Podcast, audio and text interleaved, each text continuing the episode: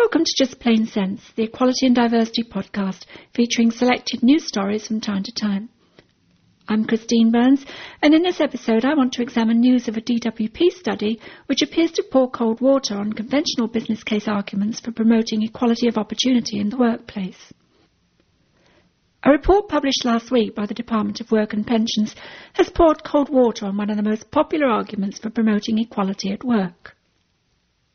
The business case for equal opportunities, an econometric investigation, was researched and prepared for the DWP by a team at the National Institute of Economic and Social Research, and it's based on original data from the 2004 Workplace Employment Relations Survey. The report concludes that whilst there are some statistically significant relationships between subjective business performance and equal opportunities policies, these are unlikely to be cause and effect related. In other words, it's not possible to say that better business performance where it occurs is a definite result of applying equal opportunities policies. The researchers also say that the evidence in the data for either a large or widespread impact of such policies, good or bad, is not strong. Again, in other words, there's no evidence to suggest that equal opportunities policy has a bad effect on business, but there's no obvious case that it has a positive effect either. Public bodies in Britain now have a significant raft of responsibilities in terms of reviewing policies and overhauling services to be more equality focused. This is especially the case in the areas covered by the three public sector equality duties gender, race, and disability. Government has so far steered clear of imposing the same kind of statutory responsibilities on private sector employers and providers. Private business representatives have always said such provisions would be too expensive or onerous. The government has instead focused on indirect encouragement, placing its faith in the power of public sector procurement to encourage private companies to voluntarily adopt equal opportunities approaches. It's possible that DWP hoped that funding this kind of research might help sweeten the pill the value of cultivating workplace diversity has long been justified through this kind of business case approach. It's been loosely inferred that equal opportunities would have the same effect.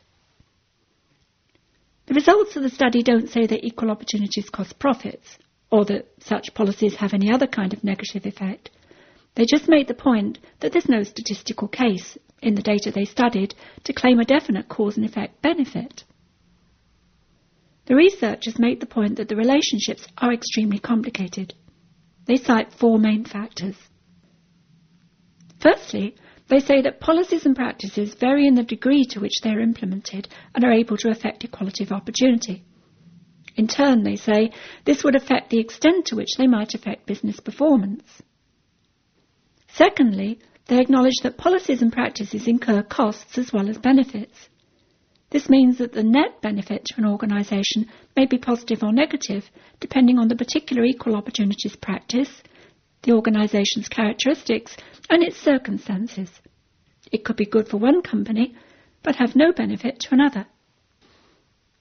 Next, they say that the route by which an equal opportunities policy on practice in an organisation might affect business performance may be direct or indirect, affecting a set of intermediate outcomes en route. In other words, they're saying that tracing the line of cause and effect would be like connecting a butterfly's wing beat in the Amazon with a cold shower in Bradford. Lastly, they say that there's no reason to assume that different types of equal opportunities policies and practices have the same effects on business performance, or even that the same type of equal opportunities policy has the same effect in different business and organisational contexts. In other words, you can't say whether family friendly policies have the same degree of outcome as, say, recruiting more disabled people, or which of those two would have the biggest impact in two different companies. These all seem intuitively reasonable observations. The researchers also address the question of cause and effect.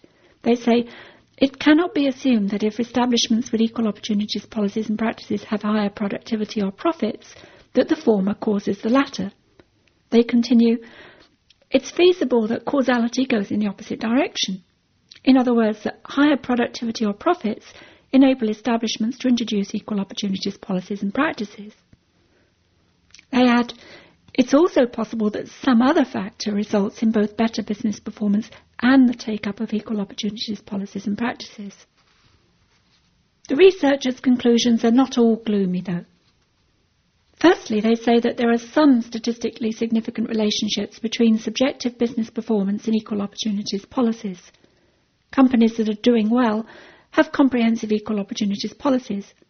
What they stress, however, is that these are unlikely to reflect simple cause and effect. They say that the evidence in the data for either a large or widespread impact of monitoring and reviewing practices on business productivity or profits is not strong. But they stress that this cuts both ways.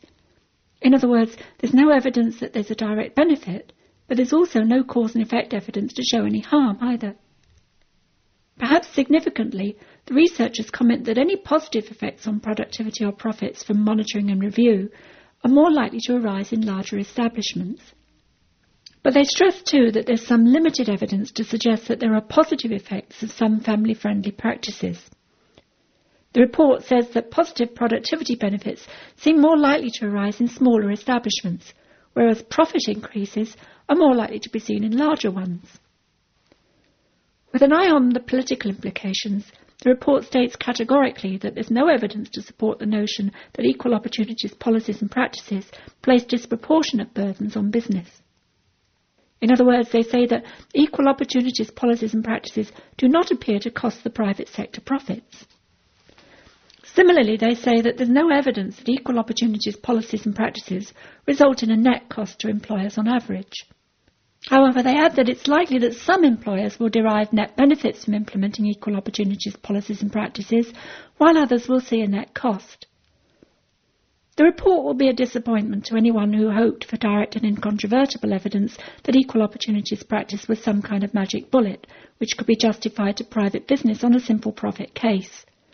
Anyone who understands the complexity of business organisation will always have known that such arguments are hopelessly naive. However, the report also dispenses with the simplistic claim that equal opportunities are simply a burden, with always a negative effect on the bottom line.